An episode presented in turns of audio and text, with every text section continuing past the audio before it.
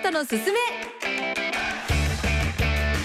この番組は人と組織の成長をサポートするマネジテックカンパニー識学の提供でお送りします。え皆さんこんにちは。識学の安藤広大です。こんにちは上田真理恵です。この番組では経営トップから中間管理職まで全てのビジネスパーソンが抱える課題マネジメントとリーダーシップについてコント形式で楽しみながら式学のメソッドで解決していきます水曜日のお昼ちょっとホッとするこの時間を使ってあなたのマネージメント力を向上させましょう。ぜひお付き合いください。マネジメントに生まれる誤解や錯覚をなくすそれが式学の使命。マネジメントのやり方は十人十色。信じられるのは自分の経験だけ。そんな思い込みはなくそう。マネジメントには正解があります。そしてその答えは意外にもシンプル。人と組織を育てる式学。このマネージメントの進め成長するチームそして勝てるチーム作りのために式学のノウハウをお届けしていく番組ですあの安藤社長は書籍もたくさん出版していらっしゃいますが最近だとどういったものがありますか？最近だとですね、まあ、一昨年の11月に、あの、マネジメントについて解説した本で、まあ、リーダーの仮面というのを発売させてもらいましてですね。はいまあ、これがもう、僕自身も驚いているぐらい、まあ、売れてですね。はい29万部にそうすごいですね。到達しまして、まあ、ビジネス書ではまあありえないぐらい売れてるんじゃないかなと思います、で、最近、今年の3月に、はい。あの、数値化の鬼という本がダイヤモンド社から出版されました。はい。数値化の鬼、はい。仕事ができる人に共通するたった一つの思考法というこちらの本ですが発売されたもう最初の1週間でいきなり8万5千部も。売れたとすごいまあですね。売れたというより8万5千部あの発行されたというか、あの、重版かかりまして8万5千部になりまして、すごいですね。はい。で、あの、実は、つい先日もですね、さらに重版かかりまして、え？今12万部までいってます。そうなんですか。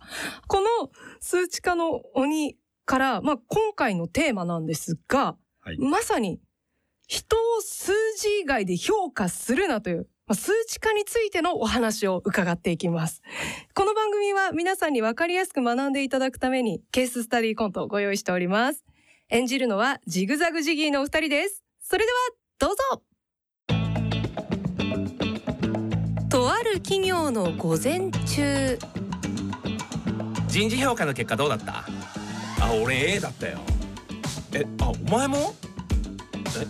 えお前も？えお前も？もしかして全員 A? んだよ。だったら評価の意味ないよね。まったく課長何のつもりで。おはよう。いや今日もいい天気だね。いや世の中さいろいろあるけどさ俺たちだけは平和で行こうな。課長この間の人事評価ですけど。ああ池田君池田君君は本当によくやってくれてるね。今後も変わらずそのままの調子でね。全員 A って何なんですか？うわ隕石！ごまかすの下手だなバレた？当たり前ですよ。でもさ別に悪くないだろ？高い分にはみんなハッピーじゃないか。いやこれじゃ評価になってないですよね。僕らのことまともに見てます？こんな結果じゃまるで手抜きの。人聞きの悪いこと言うんじゃないよ。池田君君はあれかい？カレーは好きかい？急に何ですか？いいから。カレーは好きかい？まあそうですね。子供の頃から。じゃあさ映画を見るのが好きかい？映画うんまあ最近は配信派ですけど。ではどっちの方が上かな？どっちがまあいきなりそう聞かれてもそもそも比べるものじゃなくないですか？そう人事評価も同じことだよ。多分違うと思います。それだけ個性がバラバラってこと。例えば前田は営業上手。たくさん契約取ってきてますよね。鈴木はとにかくアイディアマンで。企画をどんどん出してますね。金子は何より笑顔が可愛い佐藤の声はまあ癒される。それは単なる課長の好み。これを比べろっていう方が酷だろう。ぜひ比べないでください。そもそも人間は皆平等だ。一番になりたがる必要はない。そうさ僕歌わないいでください。何なんですかもう。とにかく差がないと困るんですよ。じゃないと昇進もできないですし。何？俺を超えるつもりか？企業ってそういう仕組みですよね。いいや譲らんぞ。この席は譲らん。よーし相撲だ。相撲で勝負だ。いつの時代の決着ですか？たとえ僕らが昇進しても課長も昇進すればいいんですよ。そうか。もうそれもそうだな。おーいちゃんと評価してるか？俺はここにいるぞ。俺が課長だ。誰に聞いてるんですか？おなんだ？あれがカメラか？うなんだ？おい監視してんのか？そういうシステムじゃないです多分。でも分かりましたか？課長も評価が曖昧だと困りますよね。人の振り見てわがままボディか？人の振り見て我が振り直せ。後半グラビアアイドルになってます。じゃあどうすればいいと言うんだ？すっきりと成果主義にしましょうよ。主観じゃなくてデータを見ながら売上がどれだけ増加したとかコストをどれだけ削減したとか営業成績が何位だったとかお菓子をいくつ買ってきたとかそれを成果に入れないでください。お菓子と成果をかけてみました。そういうとこだけ素早いんですね。だけどさあんまりドライにやったら SNS で叩かれないかね。ハッシュタグ宮沢厳しい。ハッシュタグ宮沢冷酷。ハッシュタグ宮沢イケメン。ハッシュタグ宮沢ダンディ。途中から理想が入ってきてます。もう大丈夫です。みんな大人ですむしろ基準が明確な方が僕らは納得できるんです。そうか。これからは数の時代か。足に魂込めました。うーんもしかして三浦和のモノマネしてます？会社勤めだと必ずついて回るのが、まあ、この評価ですよね。そうですね。私も会社員だったことがありまして、ドキドキしてましたよ。評価面談。年に何回かね、面談があって、どうやって決めてるんだろうなと。これはとっても気になっていました。はい。今回のポイントは、数値での評価。つまり、定量評価が大事ねという。ことですよね。はい。まあ、あの、さっきまさに、あの、上田さん言ってくれたと通りで、はいやっぱその、どうやって決めてんだろうっていうふうに、評価される側が思う時点で全くフェアじゃないというかね。ちょっと待って、あえっと、一応言ってきますけど、私はあの、納得しましたよ。ちゃんと。ちゃんと会社の評価納得しましたからね？はいまあ、あの、納得する、まあ、どうのこうのも大切なんですけど、その、要は評価って何のためにあるのかっていうと、要は次の成長のためにあるわけじゃないですか。成長。はい。要はその自分が何が足りなくて、うん会社から求められることにして何が足りなくて、うんそしてその、それを埋めることを求められるって言ったとき、まあ、それが成長と定義したときに、はい。定量評価じゃないとうん何が足りてないのかっていうのがもう曖昧な状態になっちゃうと。はい。例えば上田さんとはい。積極性が足りなかったよと。うんこの半期はと。っはい。て言われて、どうします？えーもっと勢いよく喋った方がいいですか？そうそう、なりますよね。はい。だから、その、ど、何をどう頑張ればうん。いいかっていうのが部下の皆さんが分かんなくなるっていうところで言うと、うん。本当に訂正評価って危ないですよね。具体性に欠けますね。具体性に欠けるし、うん訂正評価ってことは、はいもう完全にこう上司の好き嫌いとか、ああ、あとは上司の目の前でいかに頑張ってるかっていうところになってしまうので、そっか、その瞬間だけ頑張ればいいってなっちゃいますよそうそうそうっていうね。ふうになると、訂正評価って、うん評価する側がすごい既得権益を持つようになるんですよ。だからその上司の好き嫌いによって評価が決まってくる。うんだから上司がですね、その必要以上の力を持ってしまうっていうところで言っても、部下の皆さんからしてもすごい大変ですよね。確かにそうですね。そっか。組織も悪い方向に行ってしまいいや、ますね。行く可能性がありますよね。うんはい。え、でもやっぱり、その数字だけっていうふうに言われてしまうと、なんかちょっとドライなんじゃないかなとか、なんか冷たくないとか、はいはい なんかそんな風に感じてしまうんですけれども、そそれはどうですか？いやーでもね、昨日か一昨日もですね、はいなんかその取材を受けてまして、はい。あの僕の話、この数値化のに話させていただいたときに、はい。これはということは訂正評価はダメってことでしょうかっていうふうにうん質問をされたんですけど、はいいや、その通りですと。要はその訂正評価をされて、はい。あなた自身も苦しんだことあるでしょうと。